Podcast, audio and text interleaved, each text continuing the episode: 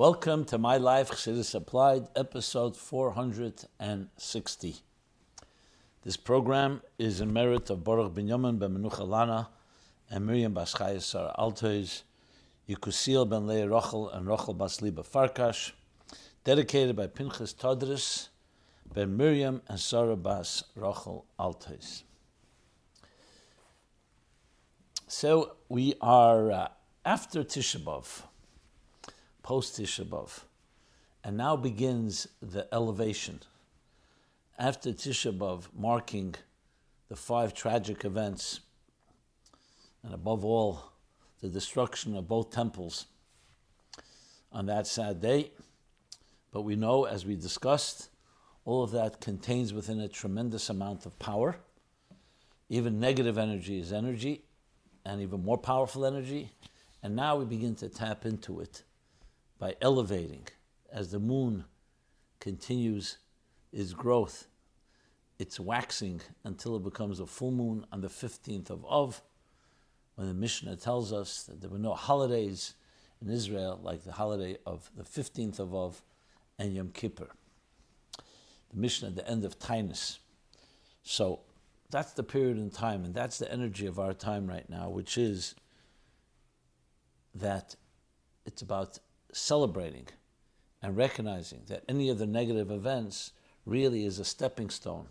Seisar amnas livnes, a raising of a building with a Z in order to build a greater building, the third temple, without the transformation of the world into a divine home. And yet we do go through the challenging times. That's the process. The Kabbalistic terminology and the way Chassidus explains it, that the Abishter created a big tzimtzum, the tzimtzum conceals the divine, but the purpose is tzimtzum b'shvil hagili. The concealment is in order to reveal. So if you ask what is the energy of this time, what is the significance, and what is the of this period in time, it's exactly that. As we move from Tisha B'av to Chamisha Asar and from there it only grows, because that will lead two weeks later to Rosh Chodesh Elul, the month of El, the month of Rachamim, that leads into Rosh Hashanah, and to Yom uh, Simei Tshuva and Yom Kippur, all built upon the events that happened before, which is why this month of Av is actually the mazel is Aryeh, says the Shalah, Aryeh Leo. Aryeh is four letters, it's a Rosh Tevis, an acronym for El, Rosh Hashanah, Yom Kippurim, Hoshana Rabbah.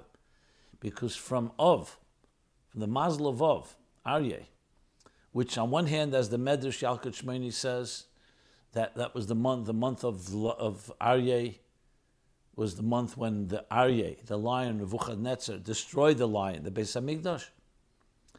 Almanas, like Bishvil Hagili, Almanas, on condition that in the month of the lion, in the month of Aryeh, will come the lion, Aryeh Mila Yira, the Eberster, Hashem compared to a lion, and rebuild the lion, the Beis Hamikdash Shashlishi. So in Judaism, there's no such thing as one or the other the destruction itself is very much part of the construction.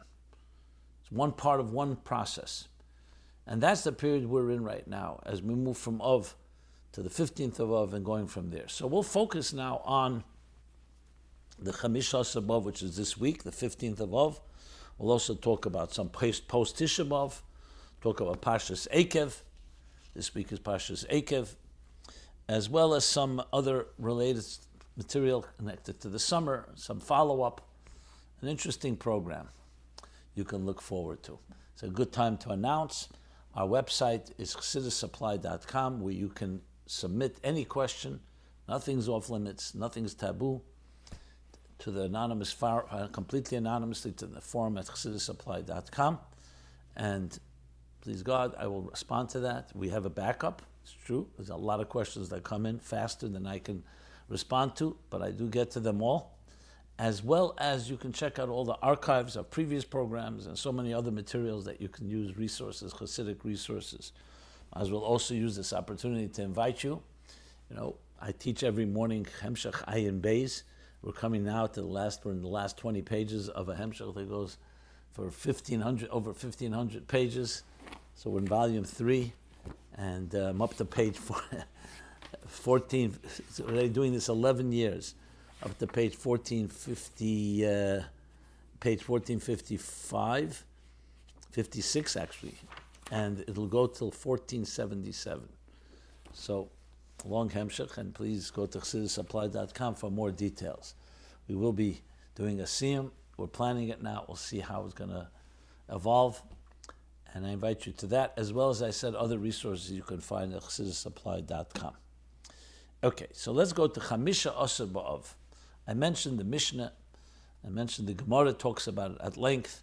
At the end of Masech Tanis, Lo Yisrael Ki Chamisha Ba'av Ki Kippurim. First time you hear it, it sounds like Chamisha Asr Ba'av. Yom Kippur, everybody knows, the holiest day of the year. But Chamisha Asr Ba'av, and yet, especially when you learn the Chassidus, you understand the correlation and the, and the connection. Because both of them are coming after a destruction. Tisha B'Av is the days that preceded for 15th of Av. Yom Kippur came as forgiveness for the Chet Egel, the building of the golden calf that was on the set that on the 17th of Tammuz is when Moshe comes down from the mountain and sees it and shatters the tablets. So it's the beginning of the three weeks. Goes back up on the mountain during this whole period of time through El and will come down Yom Kippur with forgiveness. Salachti kidvarecha. So Yom Kippur is the repair, the tshuva, the atonement, the, the kapora. Aslicha mechila kapora after that destruction. The 15th of Av explains the Arizal. Why is it such a great Yom Tov? The Gemara gives many different reasons, all connected to unity. But what's the underlying point? Every full moon is a powerful day, every of every month, and yet we don't say the same thing even on Pesach, which is the fifteenth of the month of Nisan. We don't say it about Sukkah is the fifteenth of the month of Tishrei. Purim is the fourteenth and fifteenth day of the month of Adar, because it comes after Yerida Atzuma, after such a descent. Also destruction, destruction of the temples, the end of the three weeks. So Chamisha Sabav and Yom Kippur both come as a result, an outgrowth of negative things. And that negative brings to something far greater, the Yom Tevim, Yom Tevim Yisrael. It expresses itself specifically in the manner of Shidduchim, as the Gemara explains, as the Mishnah says, that the Bnei Yushalayim, Bnei Tziyim would go out into the fields, and that's when they would meet. Obviously, all in a tzniyazik and in a holy way on the 15th of Av, which is Shidduch, represents the Yichud of Kutchabrichu and Knesset Yisrael marriage. What marriage? Because Matan Torah was Yem Chasanos is Matan Torah. It was a chasana between the Jewish people, between the chasana and the kal, the Abishta and the Jewish people through the Torah, and then they breached the contract by building a golden calf. Infidelity. They cheated on God, so to speak. And what happens in return? Moshe Rabbeinu, after the breaking of the tablets, goes back on the mountain and wants to regain favor, wants to re reconcile. And he ultimately does. Yom Kippur is the ultimate Yom Chasan Naseh, because that's like the conclusion. When Hashem says, Salachti Kidvarecha, and gives them the second tablets. So as the marriage is consummated, it will ultimately be completely consummated in La'asalov Mashiach, when it'll be the Nisuyin and the complete permanent union of heaven and earth, of God and the people in this world. So, what better way is that captured? Chamisha of that the, the Bnei Yisrael go out into the fields, and shidduchim are created on that special day. Shidduchim below, connecting and reflecting the shidduch between Kutchabrich and Knesset Yisrael, between heaven and earth, between the divine and existence. So that's the general significance of Chamisha Ba'av, especially Api The reasons in the Gemara, all, as the Rebbe explains in a number of sikhs, all indicate on unity. Unity, of course, is the counterforce and antidote to sinas chinam, to baseless hatred and divisiveness that destroyed the temple. In broader terms, disunity is a fragmented world, a misham yiparad, a world that is fragmented, disconnected from Hashem Achad on a revealed level. So the idea of destruction, the idea of dissonance, every form of disconnect is a form of disunity. What's the solution? Unity. So all the events that happen on the 15th of Av all reflect unity, the unity ultimately of God and us, which in turn brings back the Shekhinah down below, which is the Beis Hamikdash. So the 15th of Av is all symbolizes this, this, connect, this connection. The full moon is Yichud Shimsha V'Sira, also Yichud, of Zah and Malchus, the sun and the moon. A full moon that shines on earth means that the sun is perfectly reflecting the entire sun. The moon is perfectly reflecting the entire sun to earth. So the Mashpia Makabel, the and Malchus in the language of Chassidus, are completely facing one another l'hoyed ala as they radiate to Earth. This moon is always facing the sun, but it's in outer space. The whole purpose of the sun and moon is to shine in this world. When do we see the full moon? When do we see that? In the fullest sense is on the 15th of the month. But not just a regular month, but the month when the Lavonim, Malchus was, there was Begam in the Lavonim. Malchus was wounded, was injured, was hurt.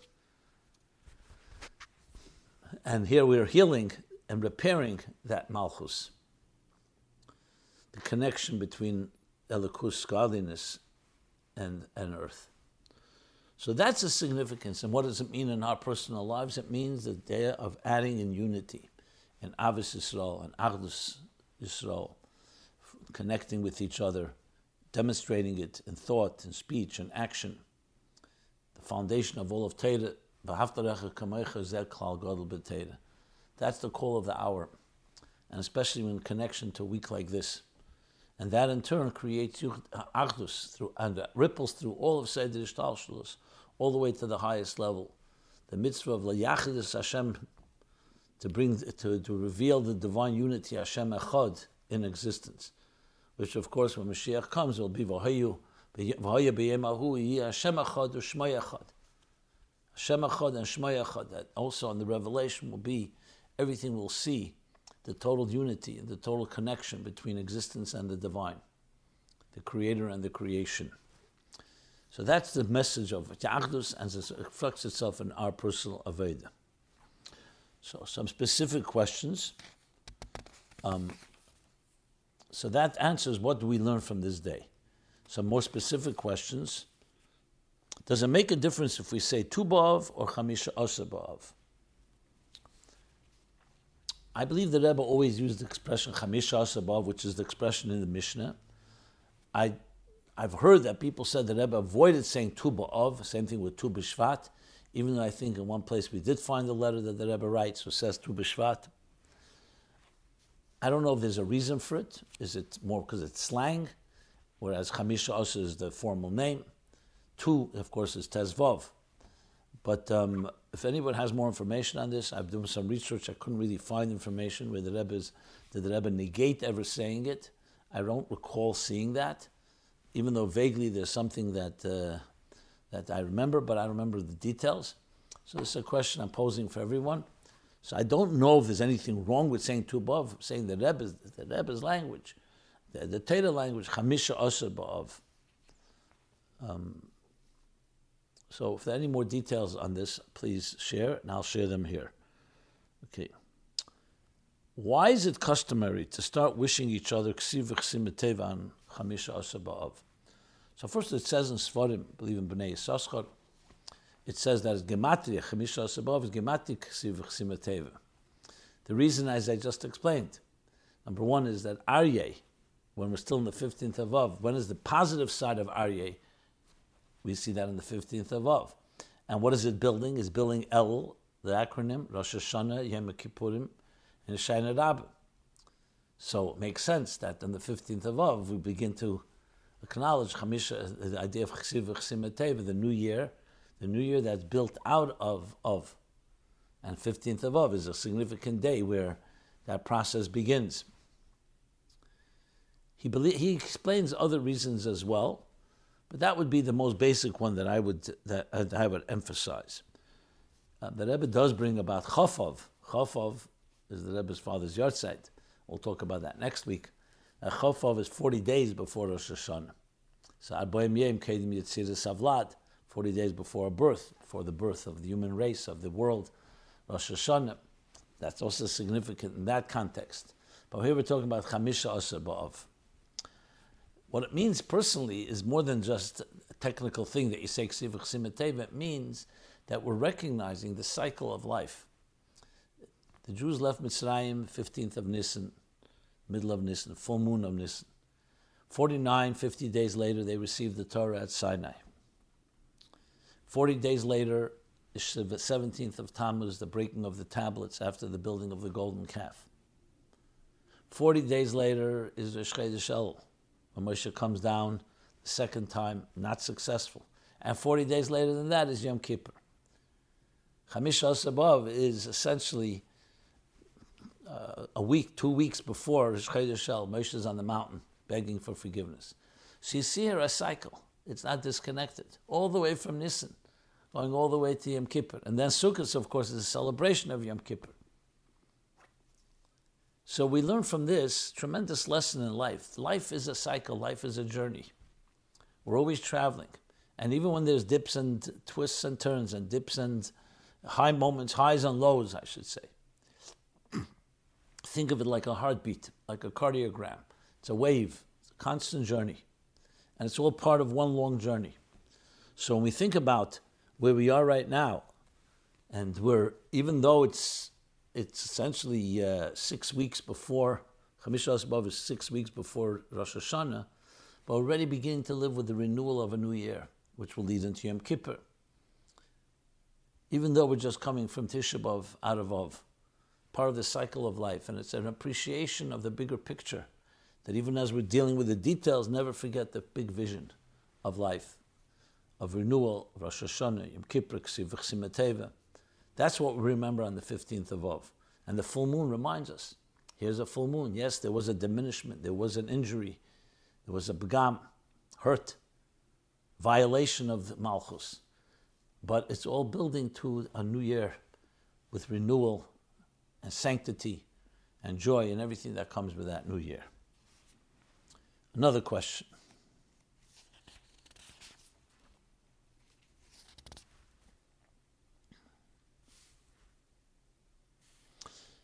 Since on Tu B'Av it was customary for unmarried men and women to dance in the vineyards of Jerusalem, to meet, to meet each other and make nushiduchim, since there are no vineyards in Crown Heights and in uh, many communities, should single men and women have a dance on the roof of 770 in order to meet and make shidduchim? Okay, usually with anonymous questions, people take the liberty to be somewhat, uh, I guess, uh, you want to say humorous, a little tongue in cheek. I read it unfiltered, uncensored, but let's let's uh, let's phrase it in serious terms. How how do we fulfill today the custom of young women and women meeting for shidduchim on the fifteenth of Av? So I have not seen in Sfarim, and from the Rebbe included, that the fifteenth of Av is necessarily a day that people should particularly focus on shidduchim, something that all year round is the biggest mitzvah of all.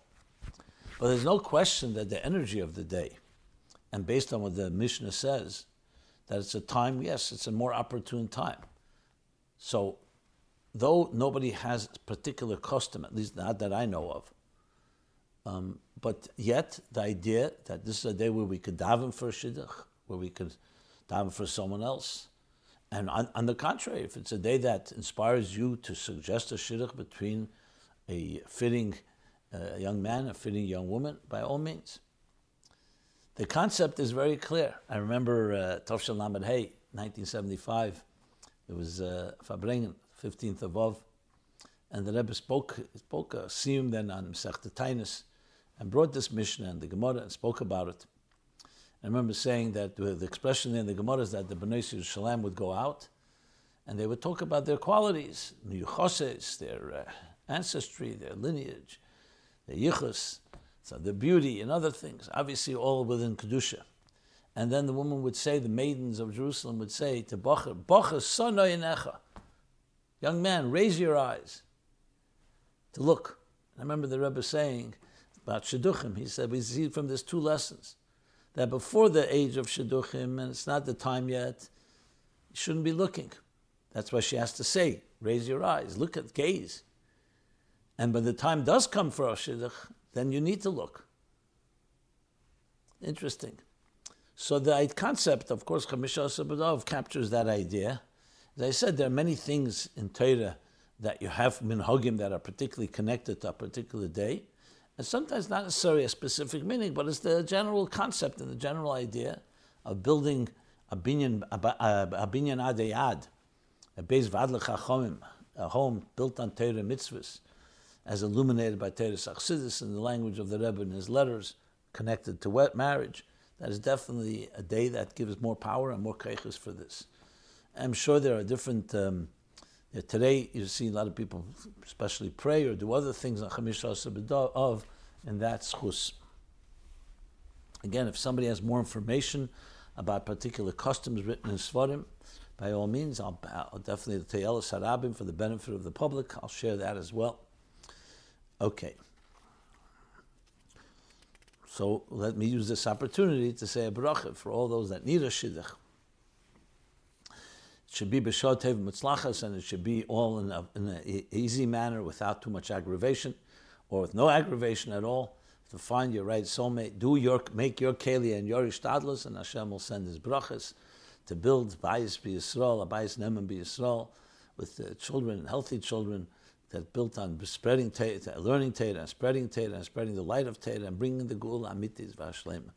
Especially coming to Chamisha B'Av, it's a special bracha, and may be fulfilled because of each person's life. And those of us that already have our shidduchim, people already married or going to get married, may it only be with much atzlacha. As the Ragat Shavers tells Rab Chaim, marriage is something that's constantly, perpetually renewed. So there's always a need not to allow it to fall into automatic pilot, but to constantly renew the vows, renew the connection, renew the commitments, and have a, a marriage that is filled with vitality and dynamic and constantly growing, not just in the marriage between couples, but also in their family, and by extension the community, and by extension everyone they reach, to bring light and Torah, the light of Torah and, and Yiddishkeit, Chassidus, to everyone you come in contact with. All in good health. Yeah. Why is this day called Chamisha Sabadav? One of the things the Gemara calls is Yom Taber Magol, the day that broke the axe. They broke the axe. So in Aramaic, Taber Magol is they broke the axe. Taber from the word Shvira, to break the axe. So one of the reasons the Gemara says is because on the 15th of Av is the day in Israel where the nights begin to get longer. So and the days begin to get short. Obviously, it's by uh, it's minute, but that's when it changes the shift. End of summer, essentially. What's the significance of that? So it says there that in the Beis Hamikdash they needed eitzim, they needed wood for the altar.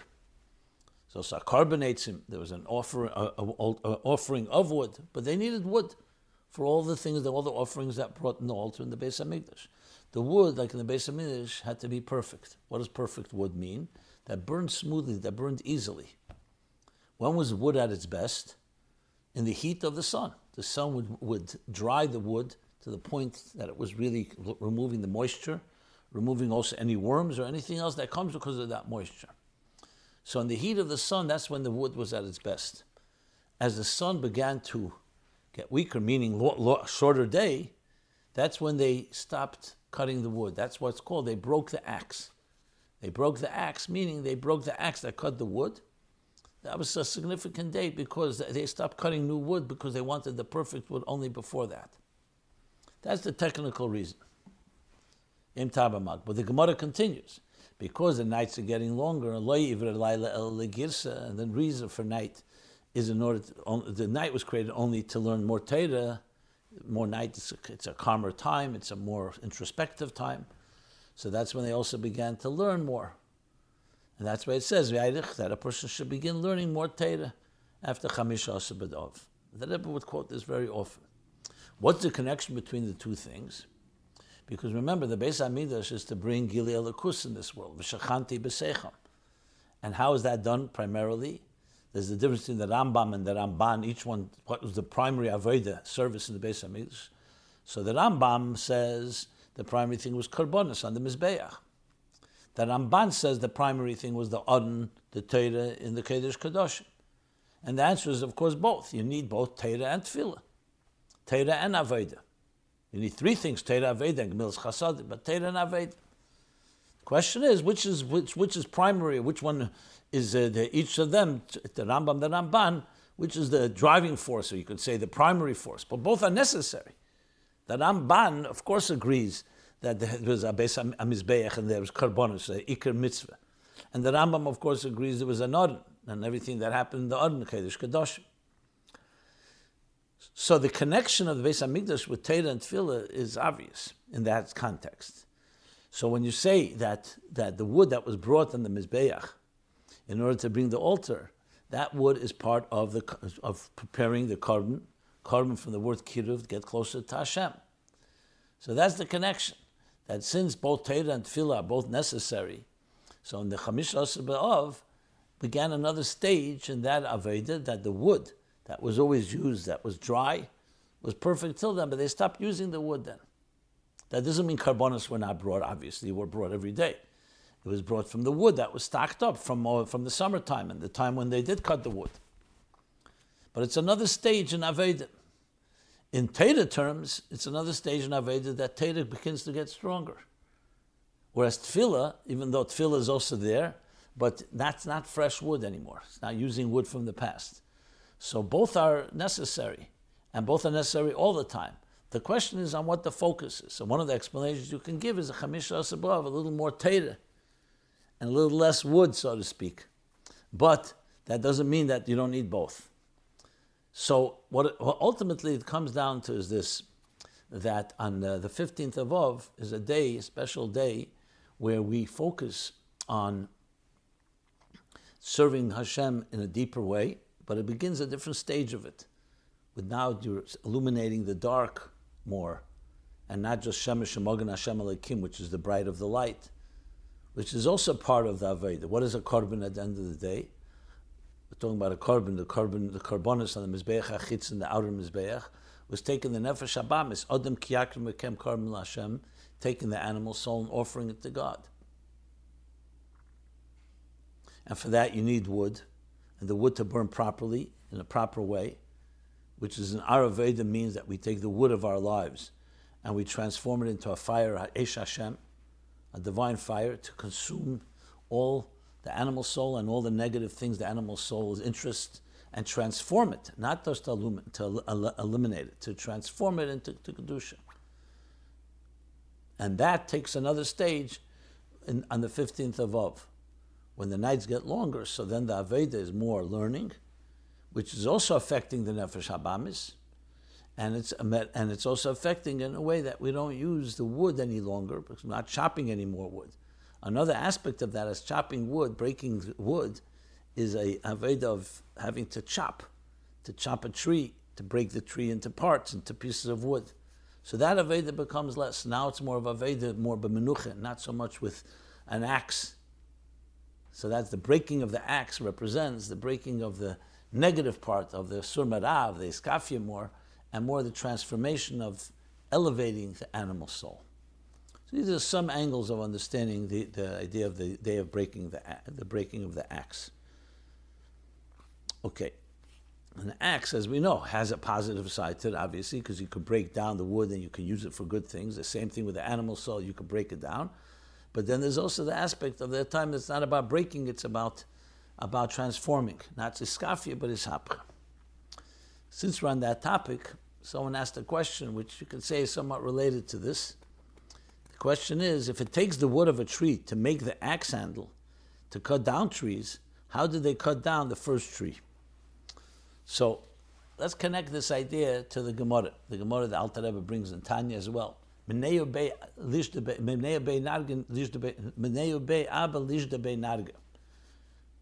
there the Gemara is talking about, which means that the wood of the tree is what cuts down the tree, meaning the handle of the axe.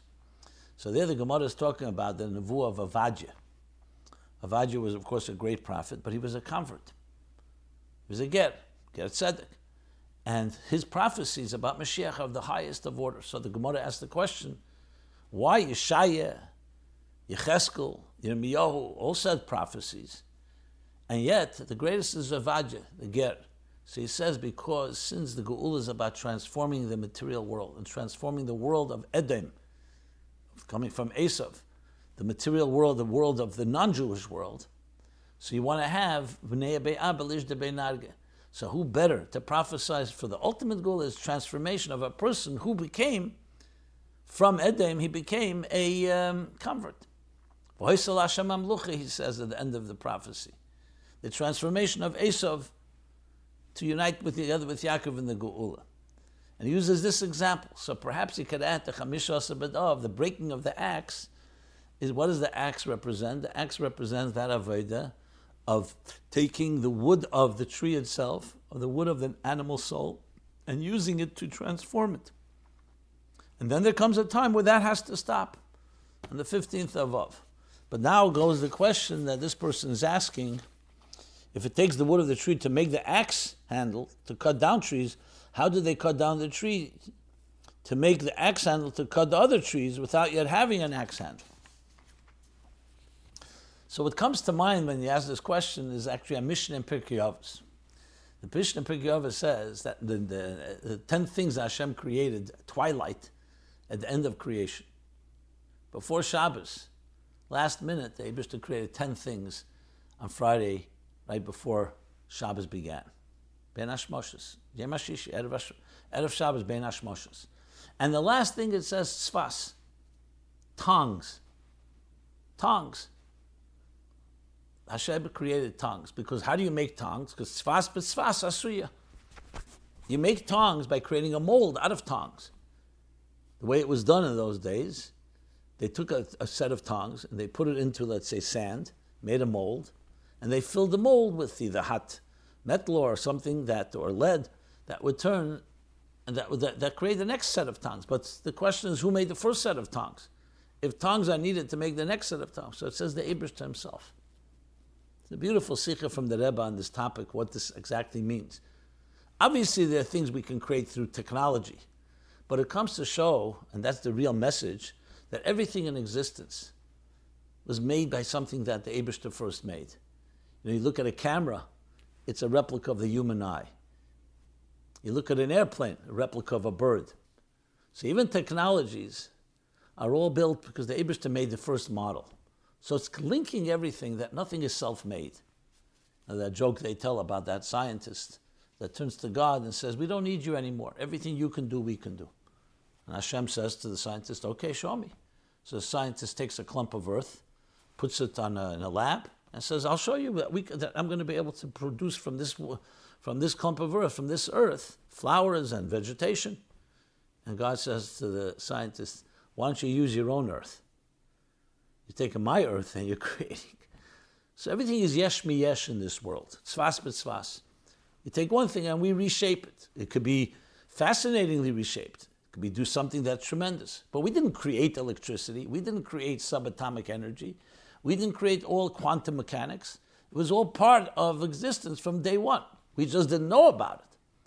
And then we learned to tap into it. So that's the message. So that comes to mind in asking the question, who or the first axe to cut down the tree, it's always to remember that something is sometimes given to us from above. The Abishter gave us the power to transform this world. He gave us the power. And then he said, okay, now, once I gave you that power, now you can replicate that by building an axe from the tree that I've created, the wood of that tree. In, in Chassidus, there's a concept brought from Eitz Chaim.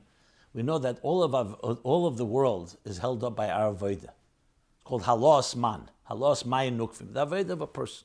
That's where every Rosh Hashanah, the world is anticipating for our Aveda of Shefer and through our taking on and crowning God as king to make God king. So the question is asked who did it the first time? When the, world, when the world was created in the first place. There was no one there to create Aveda. So there's an expression in Eitz Chaim, Halos Man Mineu Bey. It's brought in Tavshin Gimel, Frierdiker Rebbe's Rosh Hashanah Mamorim, and other places. Halos man minei Beda. The Abish himself created the first halos man. Something like ben min nimlach ben shel tzaddikim. There were no tzaddikim to consult.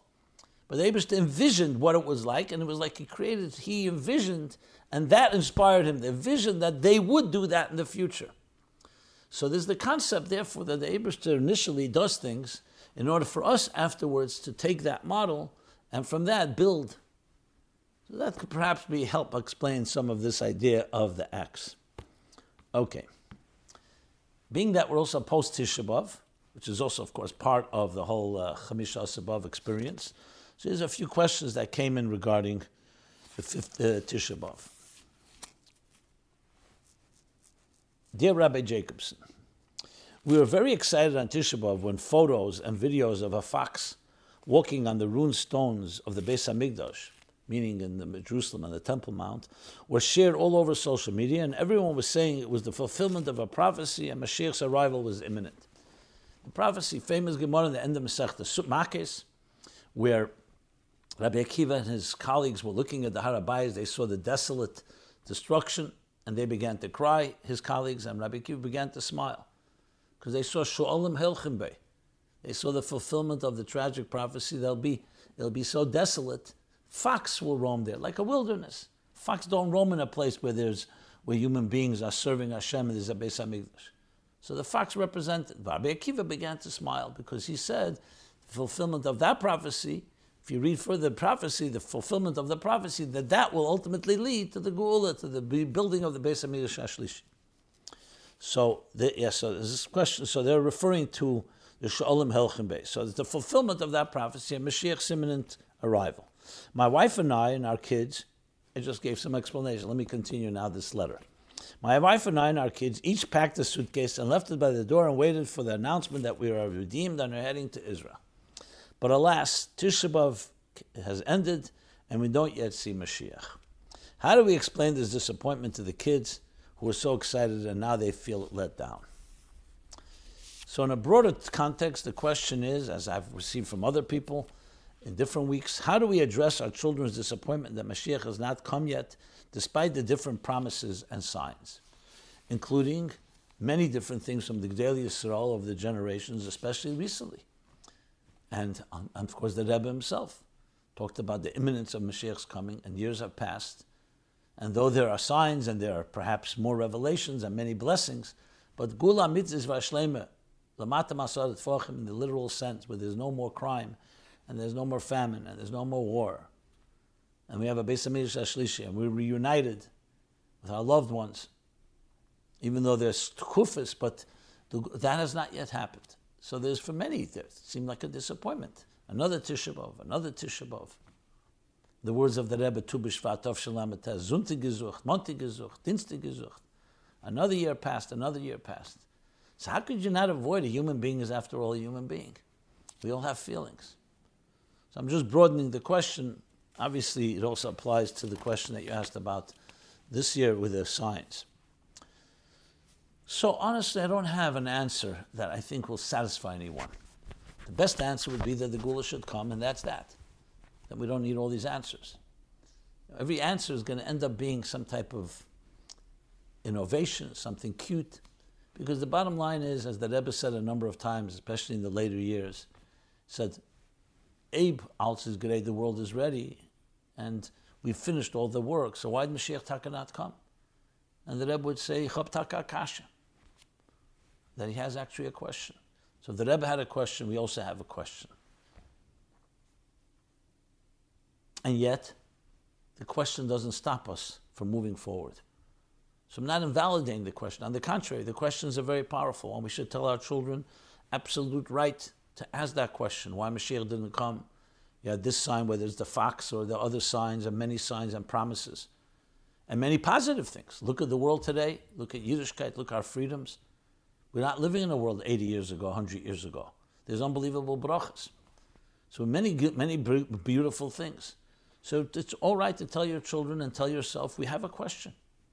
But questions don't stop us from moving forward. Questions are not excuses. The Rebbe once said in the Farbrengen, Amunah, faith is such a thing that a question doesn't weaken and an answer doesn't strengthen. So it's important to ask, and if you have any explanation, by all means. But that's not what defines our lives. What defines our lives is our forward movement, Vayisol. When the Jews were stuck between a rock and a hard place, the Egyptians pursuing them in the back, and the, the sea, Red Sea in front of them, or the Reed Sea. And what they do? So they broke into four camps. This one said, let's surrender, go back to Egypt. This one said, let's jump into the water. This one said, let's pray. And this one said, let's go to war. And Hashem tells Moshe, no, all of them are wrong. Vayiso. Move forward. You have a question. You don't know. Do what you were told. We were given a job to do. Same Rebbe that told us that Mashiach is on the threshold. And same Gedalim also told us here's the Aveda that we have to do. And the Vedas, we have to do whatever we can in an unprecedented way and ways that we haven't done till now to bring message of Torah, of Chassidus, Chutza, to every corner of the world. Every person has to find what they have to do. So we have to tell our children the question is a very legitimate one. And we also, we understand that you could be disappointed. We're all disappointed, but we don't allow disappointment to run our lives. What runs our lives is our forward movement, the forward thrust, the complete confidence and commitment. Either disappointment can sometimes throw cold water or sometimes be like an impediment. It could be. That's our challenge.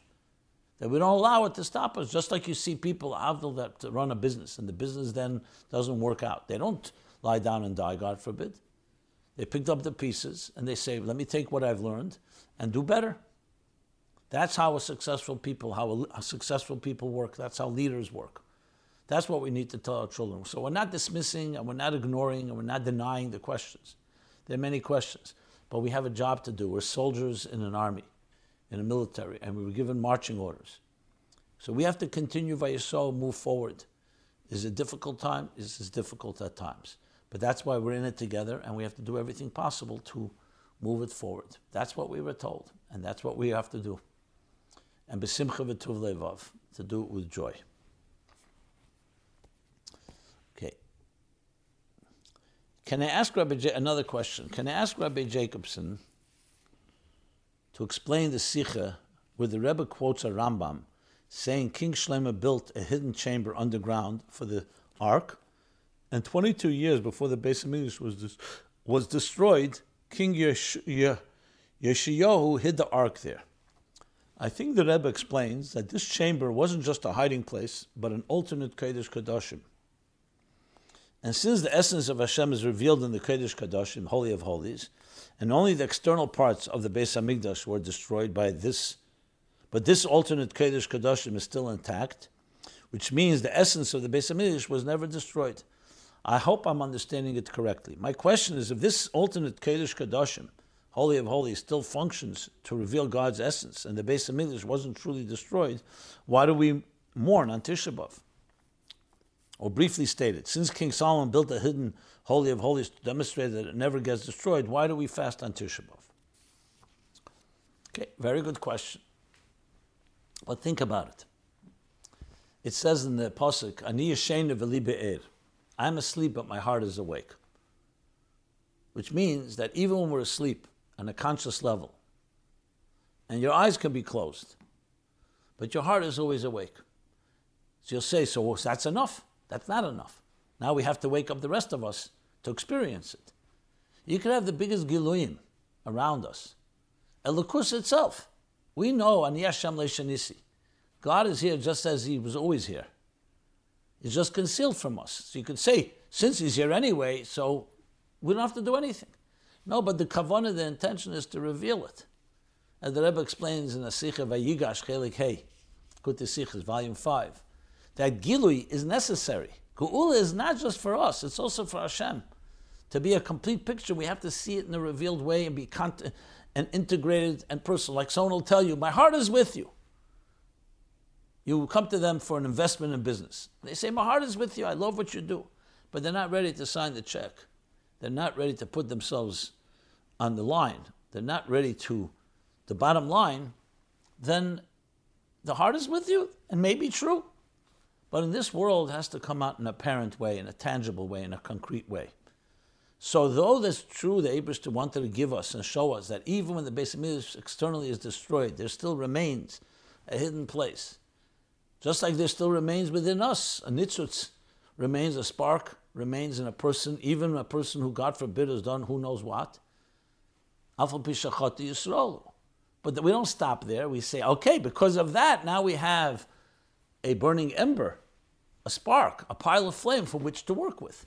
So the goal is now to reveal that hidden place that Shlomo Melech created and where Yeshayo put the on and reveal it in a base of Shlishi. We're not satisfied. So that's why we fast on Tisha B'Av, because we're recognizing that it's not manifest in the world. The world is still a world of many problems, where godliness is concealed. And as a result, there's injustice and pain and suffering and hurt and death, and all the injustices that exist. So that we have to recognize. We don't just say because the etzem is good and somewhere there's the etzem. The whole purpose is to bring it out in a revealed way. That's what Geula is all about. Okay. The next question. Why do we fast when eating is a way of placating the animal soul? There's a Hasidic teaching saying we, we serve God, we serve food at, a, at Farbrengens in order to satisfy the animal soul. So he's quieted down and doesn't interfere with the, the divine soul is accomplishing things. If that's the case, why don't why don't why do we fast on fast days? It would seem counterproductive as it gives this it gives the nefesh abamis, the animal soul, a chance to cause problems and interfere with the things the divine soul is trying to accomplish on that day. Okay, so this is an, a mashal from the Baal Shem Tov, famous mashal. Also includes why we say l'chaim. Famous mashal. Briefly, the father, an aging father, king, is uh, wants to prepare his son, groom him to be the next leader, but he's young and inexperienced, and also has been spoiled. He lived in the palace all his life. So the king decides to send him away to a distant land where nobody knows who he is. And he has to earn his own way, so he should become sensitive and appreciate and bring out his inner faculties that he can really be a compassionate and empathetic king and lead the people. But he knows the child may forget. So he sends him a letter. So he says, I'll send, I'll send him a letter several times a year to remind him who he is. When the letter arrives and the son goes off, I'm being very brief, the son suddenly remembers. He forgot. The father knew that he would forget. So he sends him a letter. The, the, suddenly the son remembers. So what does he do?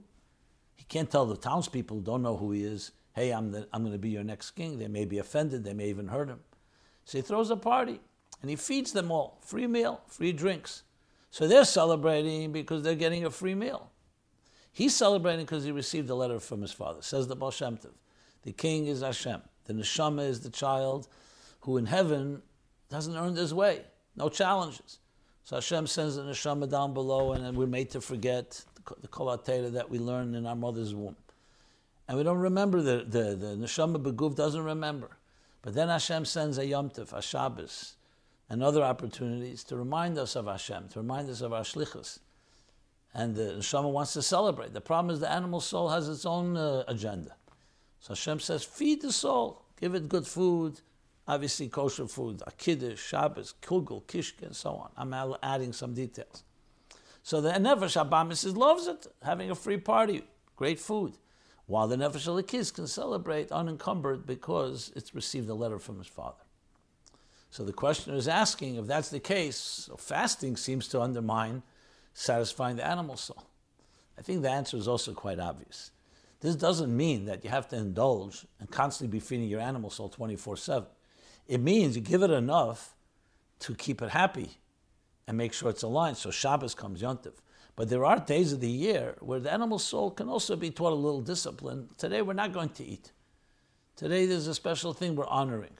So it's true that it's uh, all year round we were fasting, you could say the animal soul will constantly dip, uh, constantly um, disturb us because it's hungry.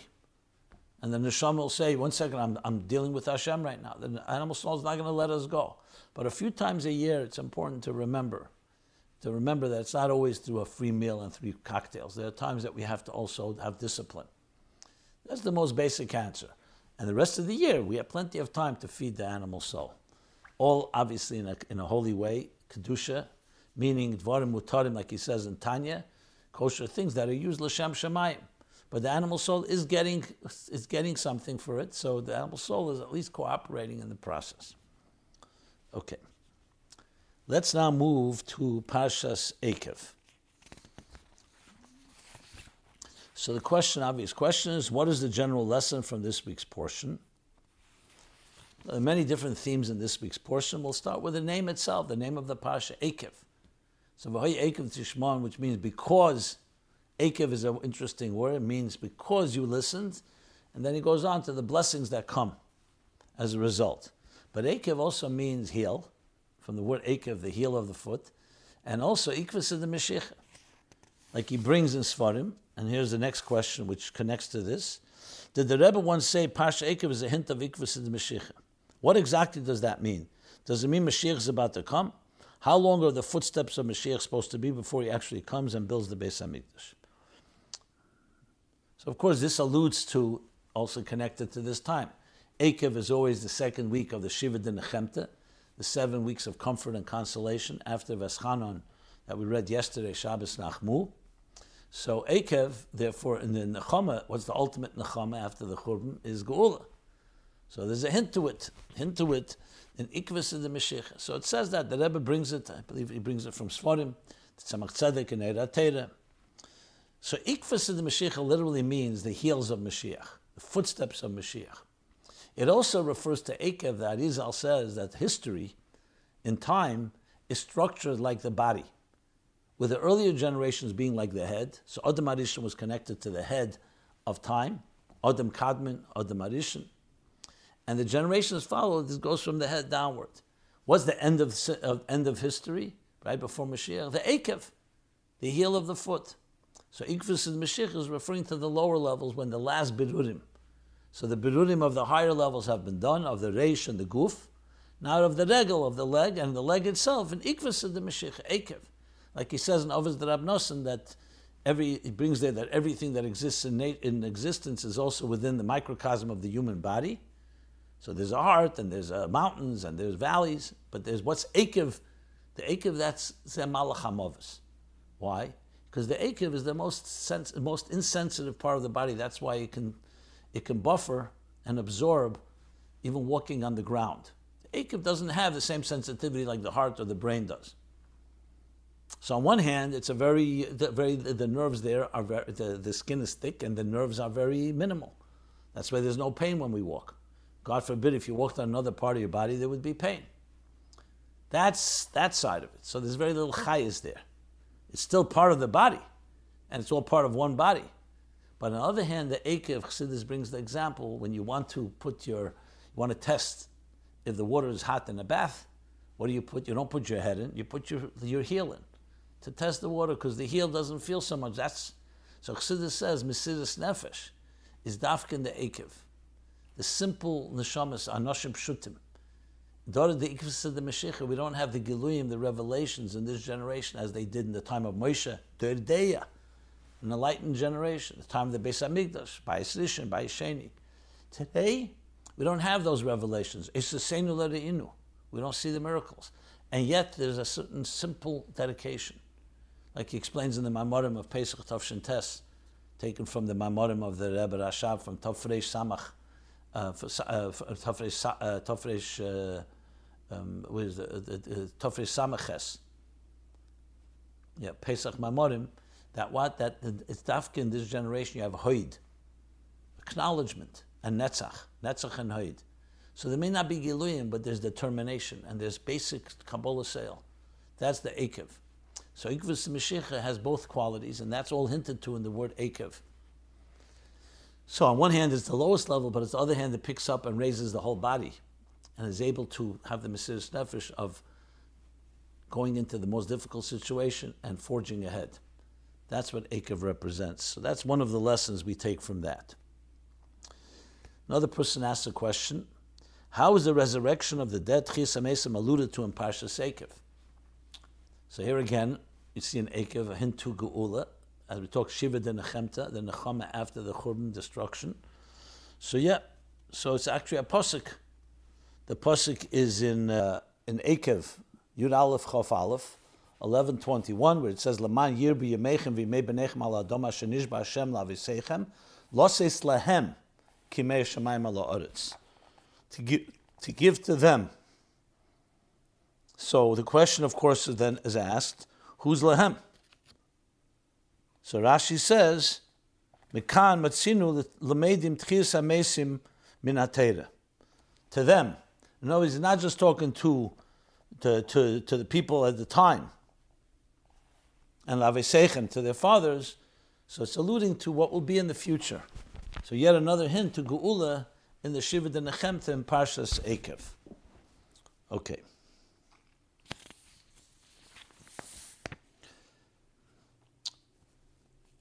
One more question on this week's Parsha. According to Chassidus, what is the significance of Israel being a land that flows with milk and honey? Zovas melech v'dvosh, flows with milk and honey. So this you can look up, and Chassidus talks about what is cholav and what is dvash. So they both refer to two levels of blessings. One is cholav is connected to, um, to, to chesed, dvash is connected to gvura. So even though dvash honey is sweet, but it's a sweetness that's connected to gvura. That's why it says some of the dvash, some of the honey comes from dvedim, which is the honey honey bee, uh, the bee honey, and cholav goes to chesed. So it's basically referring to the amshacha of both chesed and gvura. If you want to look up more details, go to Sefer Likutim, the Tzemach Tzedek, where he talks about cholav and dvash, both th- those two entries, and also connects both of them together. But that's briefly the point of the blessings, cholav and.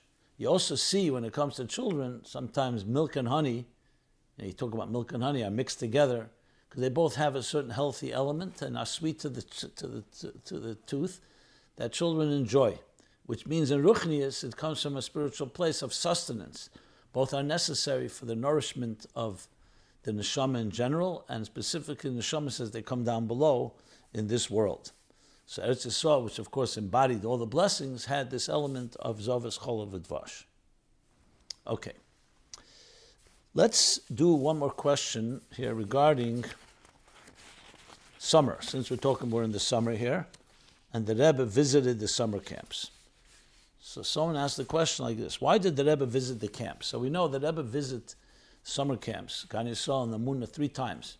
Yeah, 1956 and 1957 and 1960. The Rebbe visited the camps. And the first two times, I believe he visited Gan Yisrael and Camp Amuna, and the third time only Gan Yisrael. Someone asked, in the 1960s, the Rebbe made a few visits to the summer camps, Gan Yisrael, and also the girls' camp Amuna, and gave a special farbrengen for the kids. Can Rabbi Jacobson please discuss the story why the Rebbe made these visits and why he only did it a few times and not every summer? And also, please give a short synopsis of what the Rebbe said during the Farbrengens. I'm sure it's also relevant for the kids to camp in camp this summer. Thank you.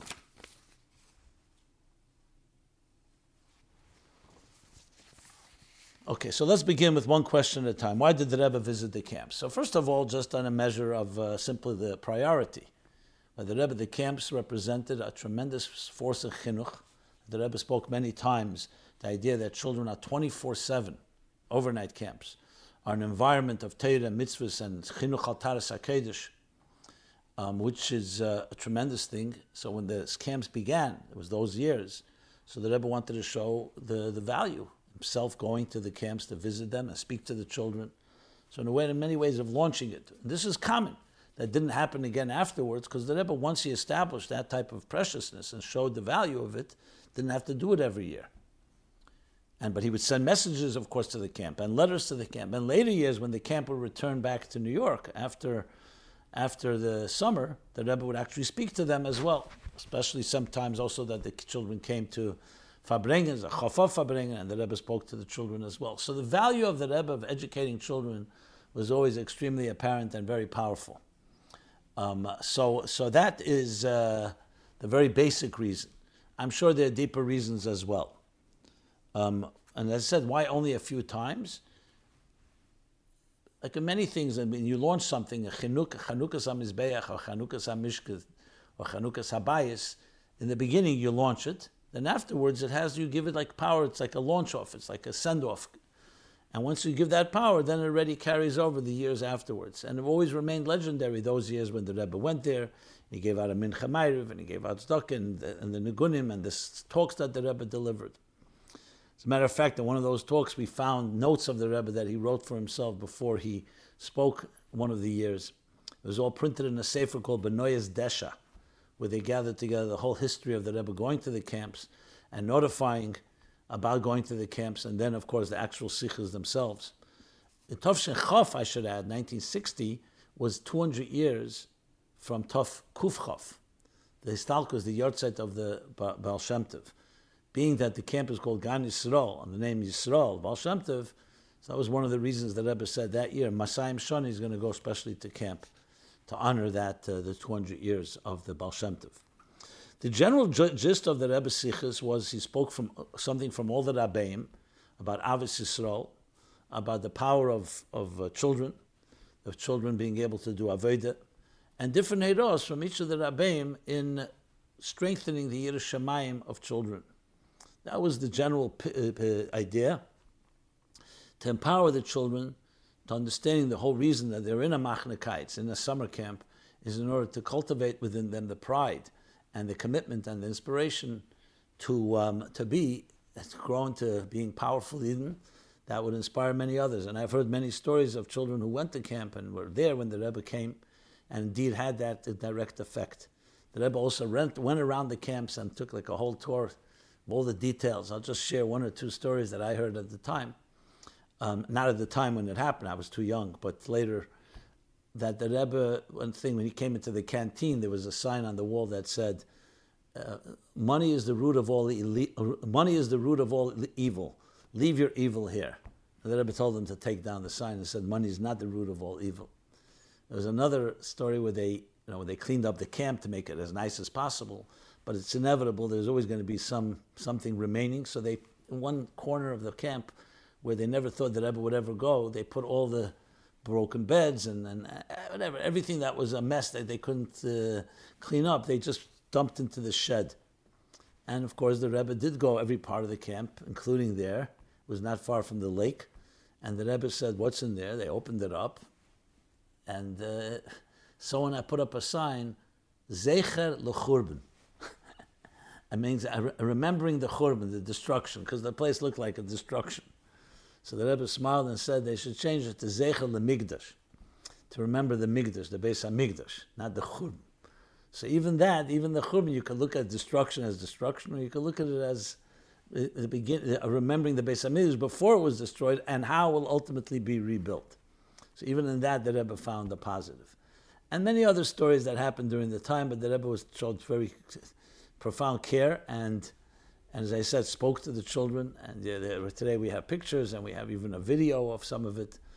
And with those themes, especially of Ahavas Yisrael, the love of every Jew and every child, and the power of every child to perform the greatest, to, to reach the highest levels of godliness through their simple avodah as children.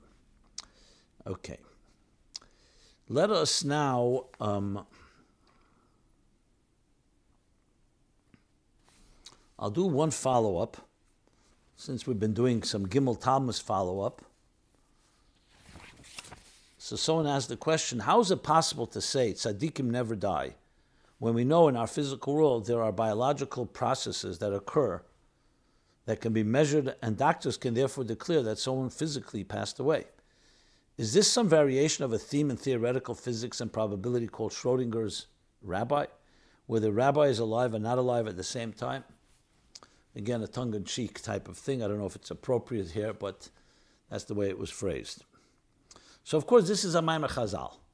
Let's start. Tzadikim gambi misosim kruim chayim. Tzadikim, even in their lifetimes, they're called, even in their deaths, they're called life, alive. Urishayim gambi chayim kruim mesim. And the wicked, even in their lifetimes, are called dead. Because the question is, what is life and death? Biological life and death. That's not the Torah definition. That's a medical definition. The Torah definition is alive, is someone that's alive with emes, that's living God's truth. Like he says in Tanya, why does a tzaddik continue to live on? Because his life is not chaim psadim. He's not a person of flesh and blood. His life is chaim ruchnim. Spiritual life. What's spiritual life? Ava, v'yira, and amuna. Love and reverence of God and faith. And that lives on.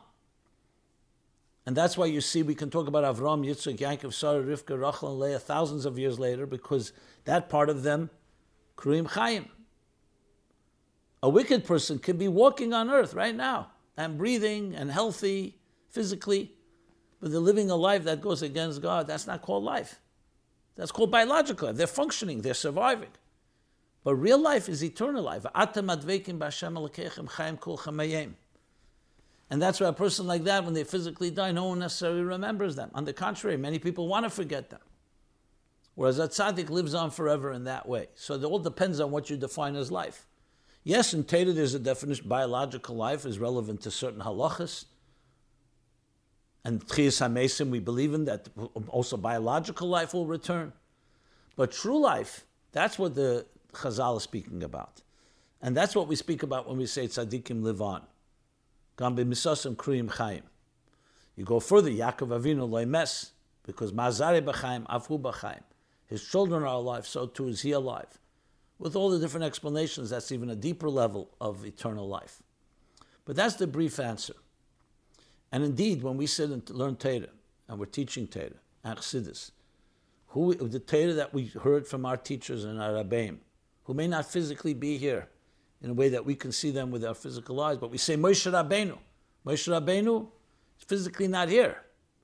And yet he lives on through his Torah, through his testimony, because that's what he was. His, his whole being was not about flesh and blood. It was about what he stood for. He stood for being a godly person. A godly person, that godliness lives on through him, through his Torah, through his example. And we live it today just as we lived it then, if not more. And the same thing with the Rabbeim. Same thing, of course, with the Rebbe. Much more can be said about this, and we'll talk about it more, but it's a good place to conclude here.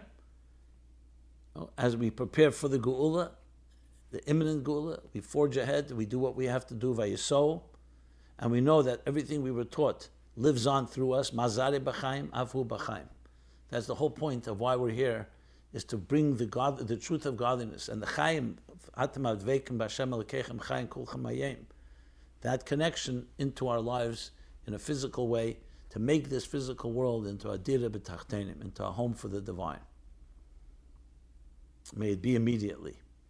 This has been My Life Chassidus Applied, episode 460. We're here every Sunday, 8 to 9 p.m. Everyone have a continued Simcha Dika Chedesh Menachem Av, Menachemov, Chamisha Asar B'Av, Lo Yom Tevim Yisrael, Ki Chamisha Asar B'Av, Kiyem Kippurim, leading into the month of El, in the fullest sense of the word, but primarily Ksiv the Geula Amitis Vashlema. Be well and call to. Thank you. This program is brought to you by My Life, Chassidus Applied.